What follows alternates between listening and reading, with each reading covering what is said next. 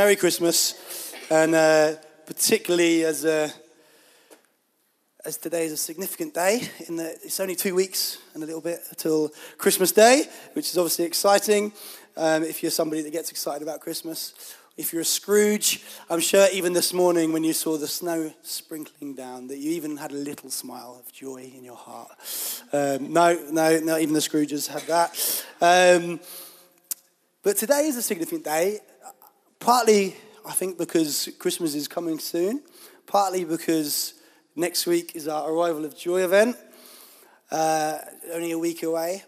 Uh, also, today is significant because it's our last Sunday here in this venue, and uh, I feel like the, the, the, ver- the, words that particularly Chris brought through that time of being sent out is, is a message for us right now. And um, we're going to have a bit of an opportunity at the end uh, to respond and to pray for one another and to see what um, God really wants to come and do. Um, over these past uh, kind of seven, eight weeks, I'm not sure how long it's been, we've been going through the Jesus genealogy, and um, I think we've finally finished that, so it's okay, guys, you don't have to worry.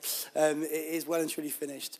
However, what we saw through these different people that we've looked at in Matthew 1 is that they're all kind of foreshadows, tasters of, of Christ. They all point to, in some way, directly or indirectly, to Jesus. And Christmas, Advent, Christmas is this moment where God came to earth. God Himself came to earth and He replaced the shadows with Himself. It's God's coming to earth, no longer just foretastes, no longer just people pointing towards Him, but God Himself coming to earth as Jesus. And Christmas and Advent is a time that we get to, uh, specifically, we do this throughout the year, but specifically look back to the coming of Christ and look forward to him coming again. The expectation, anticipation that Jesus will one day come again. Yes, he's been born in a manger as a baby, but one day he will come in all his splendor. And we look to that day as well. But I want to ask you uh, today what, what, um, what makes you feel Christmassy? What makes you feel Christmassy? Is it, did you actually step in this room today? You saw me wearing this jumper and you thought, now I feel Christmassy. Actually, this had three uh, holly berries on it yesterday. Zach decided, uh, under one, nine months year old, decided he wanted a taste of it. So that one's gone. Um, there's only two of them now. But um, what makes you feel Christmassy? Is it mince pies or mulled wine? Some of you'd say, why would you heat up red wine? It's perfectly good just as it is. But there we go. For some of you, maybe it's uh, carol singing. Uh, and if, if that's you, then you need to come and join us and me and Angela. I don't want it to be just me and Angela this Saturday. You need to come and join us as we sing in Tesco's to celebrate uh, Jesus coming, but also to invite people to our event next Sunday. Is it when the Coca Cola advert comes on the, the, the, the TV? It's like, yes, now Christmas is here. Is it when you, on Christmas Day, get to open them presents? Or is it actually just when you sit down for that Christmas dinner and you tuck into your roast turkey and all the trimmings. What is it that makes you feel Christmassy? Well, for me, and this is slightly odd, um, this is a bit of a weird one. For me, feeling Christmassy begins with uh, something my dad used to do when we were younger. Um, my dad's, um, I don't know why he did this, but anyway, he would say, he would say to us, do you want to feel Christmassy? I'm like, yeah, sure, yeah, yeah, yeah. The weird thing is, he would do that at Christmas time and not Christmas time. He would do that whenever throughout the year. Do you want to feel Christmassy? And what he would do is he'd then go to squint his eyes, look at a light, and encourage me to do the same. And for some reason, that's supposed to make you feel Christmassy. I think, I think the premise is that when you do it, depending on what lights, these lights are a bit tragic, but depending on what lights you look at, you kind of get a little bit of a sparkle. I know you're all trying it. I saw you, Andy. You kind of get a little bit of a sparkle, a little bit of a blur, and it, no, you're not. It kind of makes you feel a little bit Christmassy, so to speak. That's what my dad thought, anyway. I'm not too sure. Anyway, lights, we see them all around us at Christmas, are a big deal. Lights are a big deal. I don't know if any of you have seen, not too far from here, this house is covered, absolutely covered with Christmas lights. See people out there looking at it. People get attracted to looking at lights at Christmas time. Um, some people spend hundreds, thousands of pounds decorating their houses. Uh, I've just realised that probably is why my dad told me just to squint my eyes and look at a lamppost because he's a cheapskate. Anyway, that was the reason. Lights are a big deal at Christmas, but it's also a great reminder that the true light has come. That's what it does. Is it, it reminds us that Christmas reminds us that the true light has come into the world. And I just want to read a few verses from John 1, very well known verses. John 1, verse 1. In the beginning was the Word, and the Word was with God, and the Word was God. He was in the beginning with God. All things were made through him, and without him was not anything made that was made. In him was life, and the life was the light of men. The light shines in the darkness, and the darkness has not overcome it. The true light, verse 9, which gives light to everyone, was coming into the world. I'm just going to skip to verse 14 that says, And the Word became flesh and dwelt among us, and we have seen his glory, glory as of the only Son from the Father, full of grace and truth. The light has come. Christmas could be summed up in these three words God became flesh. The light has come. God has come to earth as a baby. And uh, I've had the privilege of uh, being at the birth of our two children. And um, I don't know about you, but I don't, uh, maybe some of you have, have, witnessed that or given birth. Um, don't know about you, but being at a birth is both the most miraculous thing in the world and at equal at the same time, kind of the most natural thing in the world. I kind of, I find, I found the whole experience amazing. Probably wasn't because I wasn't doing the hard work, um, but I found the whole birth amazing because it was wonderful. It was amazing in one instance, but actually, it was kind of gruesome and not so amazing in, an, in another way as well. There was this tension between it being wonderful and gruesome. And it really is a bit out of this world. But I still haven't worked out if that's more because it's a miracle, because it more resembles something of the film Alien. I'm not too sure yet. I'm still working that one out. But what it is, and I'm not, I was going to show a video of one born every minute. I thought I would be too far, uh, just to just to capsulate, you know, the real, uh, how much, it, how kind of miraculous, but how uh, wonderfully natural it is as well. But what I found is that the fact that God came to earth as a baby, born of a woman, is just amazing. He didn't stay at a distance, He didn't stay uh, in, in, the, in the heavenly places. He gave up, He emptied Himself. He became just like us, born a baby in a manger. God isn't just this holy and powerful God, He is intimate and involved. But Jesus didn't just come to give us this nice Christmassy feeling that we might feel when we look at fairy lights or look at the sparkling lamppost, so to speak. But when we grasp that Jesus came as the true light that shines into the darkness, that Jesus came to be the one who would deal with darkness, deal with the world's darkness, deal with the darkness which is in me and in you, deal with the problem of sin. It says in John 1 John 3, it says that Jesus came to take away the sins of the world. That's why he came. He came to shine the light in the darkness.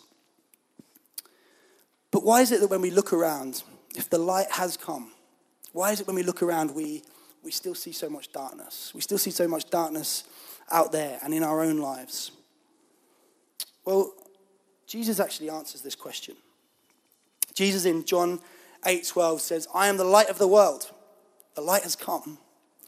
Whoever follows me will not walk in darkness, but will have the light of life. Whoever, whoever follows me will not walk in darkness." If you just flip that round for a moment, it's consequently saying that whoever doesn't follow him will walk in darkness. So, right there, we can see that why darkness exists is because people have rejected Jesus. The light has come, but people have rejected the light and actually love the darkness. You can't actually be neutral. There's no neutrality. There's no, uh, I'm just either or, I'm just in the middle. No, no, no, no. It's Jesus or darkness. There is no alternative. John 1, back in John 1, 10 to 12. Verse 9 first. The true light, which gives light to everyone, was coming into the world. He was in the world, and the world was made through him. Yet the world did not know him. He came to his own and his own people, but they did not receive him. But to all who did receive him, who believed in his name, he gave the right to become children of God. He gave the right to become children of God. See, we have a choice to reject the, the light or to receive the light. We have a choice to receive Jesus. And it means that everyone needs to receive the light because where there is no light, there is darkness. I, uh, we, you know, many of you know, we've just moved to Welling. We've just bought a new house, and um, we uh, this week had the electrician round. Uh, we've started to kind of work, slowly getting through some things, and uh, the electrician round's around this week, and we. Um, it meant that for a few days we've been out of, of electricity in our bathroom. Uh, there's some issue. We still actually haven't got it, but where there's no light, there's darkness, right? Particularly when it's nighttime. And that's difficult when you need the toilet in the middle of the night, particularly for a man. So I won't go into details, we'll just go there. But where there's no light, there's darkness. There's darkness in the world where the light of Jesus hasn't shone in, where people have decided to reject the light and go their own way. So actually, there might be even people in this room where there's an opportunity even today, at the end of this meeting. Maybe you've been coming here a, a few weeks, but you've never actually decided to put your trust in Jesus, to follow him. To follow him. You would, never, you would not say you've actually decided to follow Jesus. Right now, the Bible says you're walking in darkness, but you can receive the light. You can allow the light to come and shine in. Maybe you want to speak to someone at the end. Maybe you want to be prayed for. It's an opportunity to do that. It says in 2 Corinthians 4 6, For God, who said, Let light shine out of darkness, has shone in our hearts to give the light of the knowledge of the glory of God in the face of Jesus Christ. Just read that again. For God, who said, Let light shine out of darkness, has shone in our hearts to give the light of the knowledge of the glory of God in the face of Jesus Christ. That means I can't try and work Jesus out on my own. It takes God shining His light into my heart. That means I might have answers that, uh, questions that aren't answered. I might have things that I, in my life that I, I, I still struggle with, or, or I'm challenged. I, kind of, I can't see how that works out. I can't see why that happens and that happens and that happens. The fact is, we can't intellectually work Jesus out on our own. We need the light to shine into our lives. We need to receive Him. The light has come. The light has come as a baby Jesus. And by receiving Jesus and believing in his name and following him, we receive the light of the knowledge of the glory of God. Have you received the light? Have you received Jesus or are you walking in darkness today? For those of us who have received Jesus, for most of us here, we've, we've received Jesus' light into our life. The Bible says then, walk as children of light. Ephesians 5 verse 8. This might come up on the screen. For at one time you were darkness. So that means none of us were ever perfect.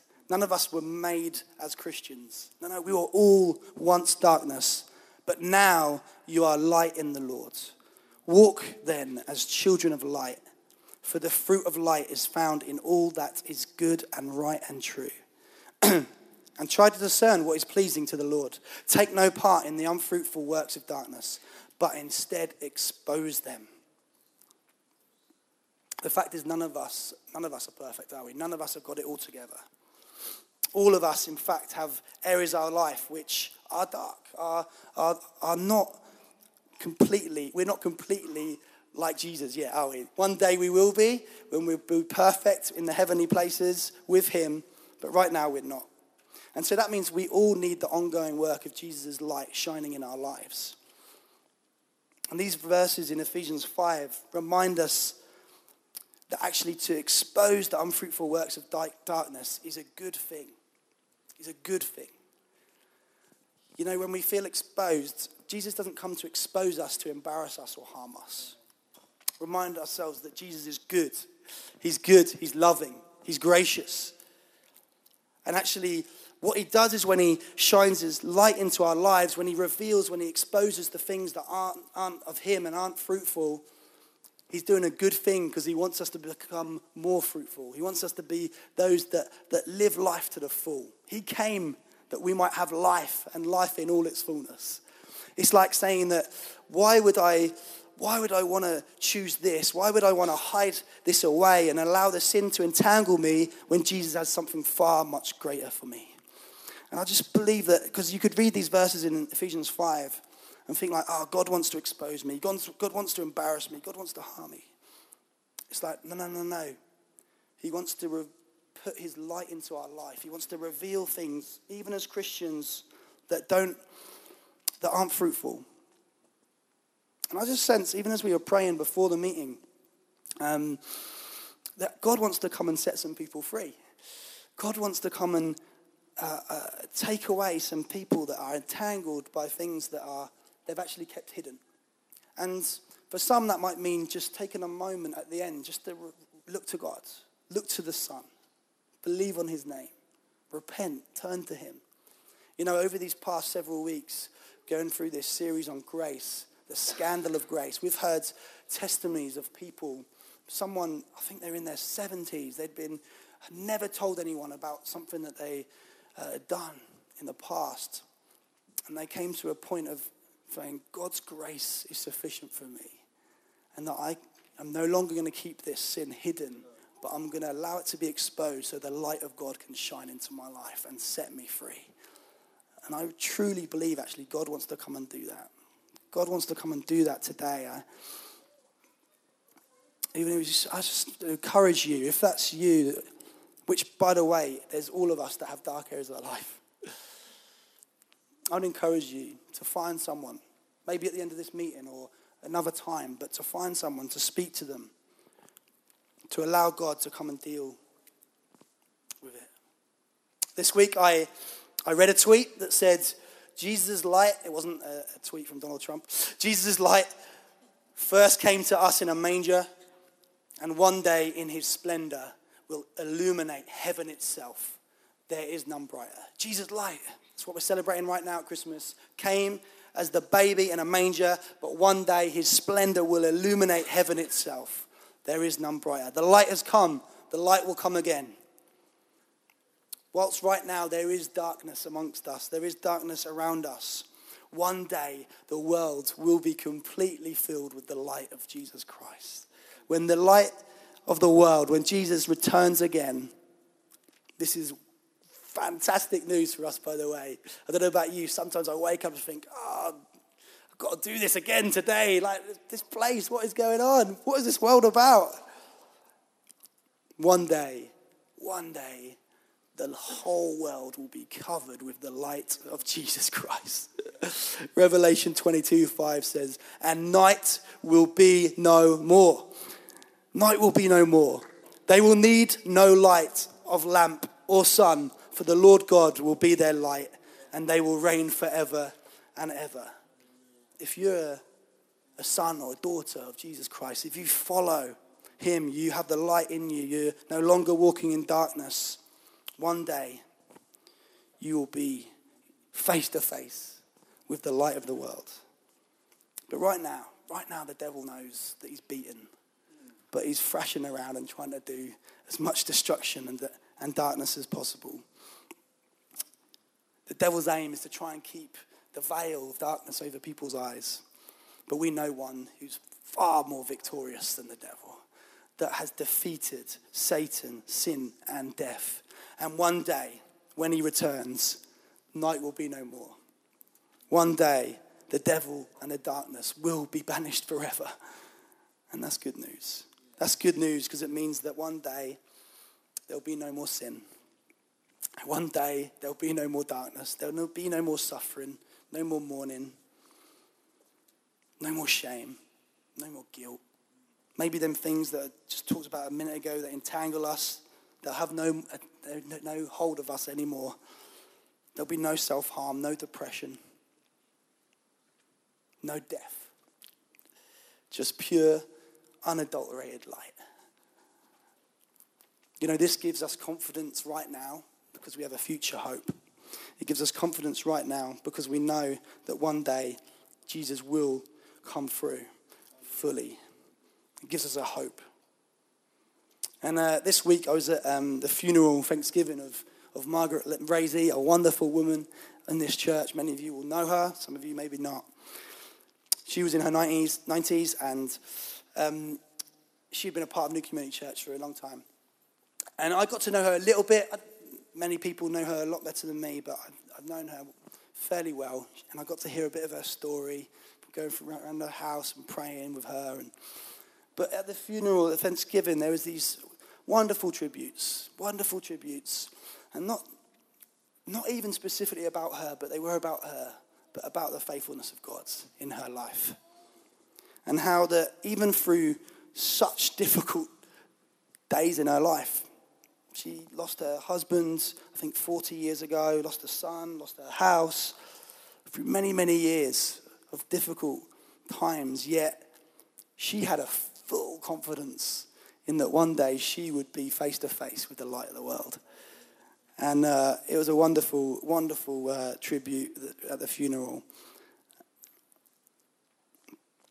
Dave Holden actually said at one point, um, when I heard the news, when I heard the news that Margaret had passed away, had gone to the Lord's, I was jealous. he said, I was jealous. And we don't often think like that, do we? Uh, I have days when I think, Lord, will you come now? Lord, will you come now? The thing is, we should probably be living more like that and like that man mindset. Will you come now? Light has come in Jesus. When we look back to Christmas, when we're celebrating, eating that turkey, we're reminded that Jesus has come. The light will come again in all his splendor filling the world with his light. But what does that mean for now? What does that mean for us right here, right now in Welling? And this is when I really want to land, really, is by bringing this home to us. What does it mean for us here? And when darkness still exists around us, when, when darkness still exists in our own life, what does God have to say to us here, right now, Yes, Jesus has come. Yes, he's going to come again. But what about now? And I believe God specifically wants to come and speak to us in Welling. Thankfully, I can really home this in on Welling because I'm not speaking at the other venues. And I believe God wants to use some verses from Isaiah 60, which we'll look at right now. Just the first few verses. Isaiah 60 says, Arise, shine, for your light has come, and the glory of the Lord has risen upon you. For behold, darkness shall cover the earth, and thick darkness the peoples. But the Lord will rise upon you, and his glory will be seen upon you. And nations shall come to your light, and kings to the brightness of your rising. Lift up your eyes all around and see. They all gather together they come to you. Your sons shall come from afar, and your daughters. Arise, shine. Arise, shine. I, as I was preparing, I just sensed this word arise is a time for us.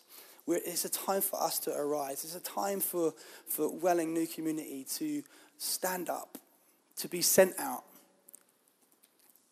And I, I actually sense that even specifically right now, as we're about to move into Welling Baptist, there's this, there's this practical thing going on here, but there's a spiritual thing as well. The practical thing is we are moving. We're moving from this upstairs room, kind of in the middle of nowhere, in the back end of a railway station, and we're moving into a heart of a community which is filled with people, households, streets, streets, streets of people, community centre around the corner, schools around the corners. God says, arise. God says, Welling, will you arise? Will you, will you arise to this? Will you shine?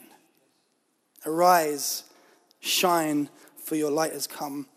How do we shine? What does it look like for us to shine? And I think we, I think we, we, we battle with this in our minds, don't we? What does it actually mean to shine into, and make a difference in people's lives? The facts are that the light has come. If you're in Christ, the light is in you. And so I think it actually starts with that first word arise. Actually go and be out there and be with people. Go to your workplace, which hopefully you would do anyway. Go to the school gate. And when you go, you know that you carry the light of God in you. And out of that, you will shine.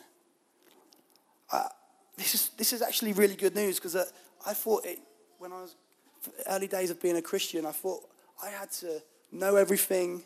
I had to do everything. I had to be this expert in, in understanding of the Bible. I had to kind of be really ready to, to, to go to the ends of the world. And, and I, God, if you send me, I will go. But I just sense God saying, no, no, where you are with your family, with your households, with your neighbors, with your school gates, with your work colleagues, that's where you're going to shine. That's where you're going to make a difference. Matthew 5, well known verses, says, You. this is funny because Jesus obviously introduced himself, said, I'm the light of the world. Now, hear the change. You are the light of the world. A city set on a hill cannot be hidden, nor do people light a lamp and put it under a basket, but on a stand, and it gives light to all in the house. In the same way, let your light shine before others, so that they may see your good works and give glory to your Father who is heaven. We're now the light of the world. You are the light of the world. We are the people that will shine Jesus' light into this world. And it's not because we have to try and do loads of stuff. All we have to do is stop hiding. All we have to do is take the basket off. That's incredible. That means I don't have to do much at all. I just don't hide. I don't. What does that mean? It don't stay in my house. I don't hide away when actually someone asks me, "What's the reason for your faith?" I have a reason for my faith. One Peter. You know what is it to to, to not have the, the, the basket on the lampstand? It's it's not being hidden, and I, I really believe that we are being sent out to go as a people to arise and shine, for your light has come. I think this begins with, with our expectation. I think it begins with what do we expect? God loves to answer what we're asking Him to do. God loves to, uh, God loves to bless people of faith. I really believe that. What is God saying to you? I, I feel like God's going to actually, as came through in Chris's word, what's God commissioning you? What's God bringing out of you? What, what is actually in you that, that actually God, or that has, has not been shown yet because you have not arisen? It's because you've not allowed your light to shine. I feel like God today is going to bring, to draw it out of you, draw the light out of us to go and shine in our communities, to see Welling transformed for the glory of God. That's why we're here. There's, there's no point us keep meeting up on Sundays, really, if nothing happens in Welling. I was going to read out Isaiah 61 earlier in the worship time.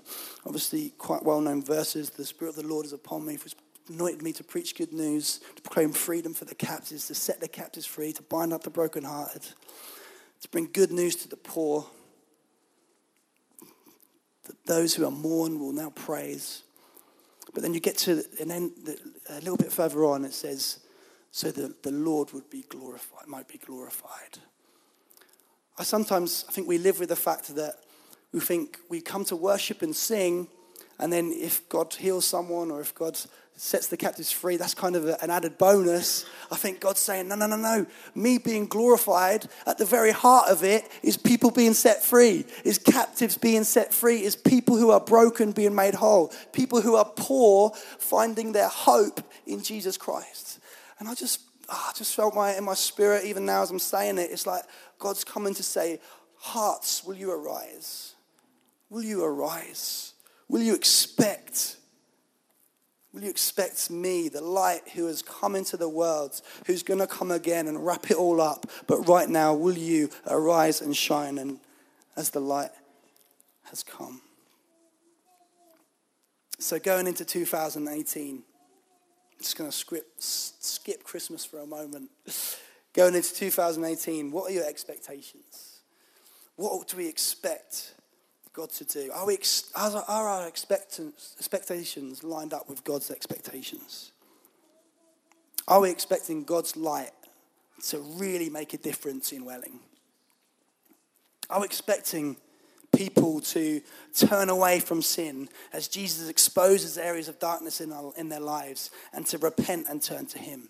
Are we believing God to come into our own lives and do the same? Where there's areas of darkness, are we, are we, are we going to believe God for, for more repentance?